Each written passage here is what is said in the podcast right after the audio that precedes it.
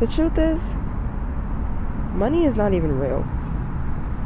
One can see we've all been conditioned to believe that this concept of money is crucial in order to uphold our very existence on this earth.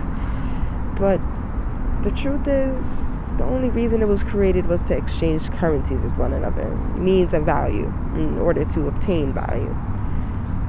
But one can see, just like most things, man has used this value as a way to instill fear in the hearts of many and ultimately control the masses, all out of greed and selfishness. The truth is, money doesn't hold as much power as we were conditioned to believe it does. It truly is just pieces of paper and digits on a screen. If this is so, why do we put so much emphasis on having it? Because we need it. Why do we need it?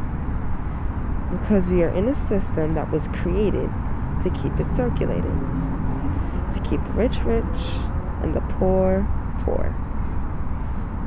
One may see this as hard to believe, especially if you classify yourself as poor.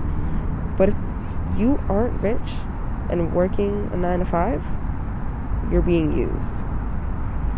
The truth is that the rich stays rich because they know things they think we don't. The truth is they don't want us to understand what money is, how to obtain and maintain it because they know that we the people hold the power in this capitalistic system we hold up on our backs every single day.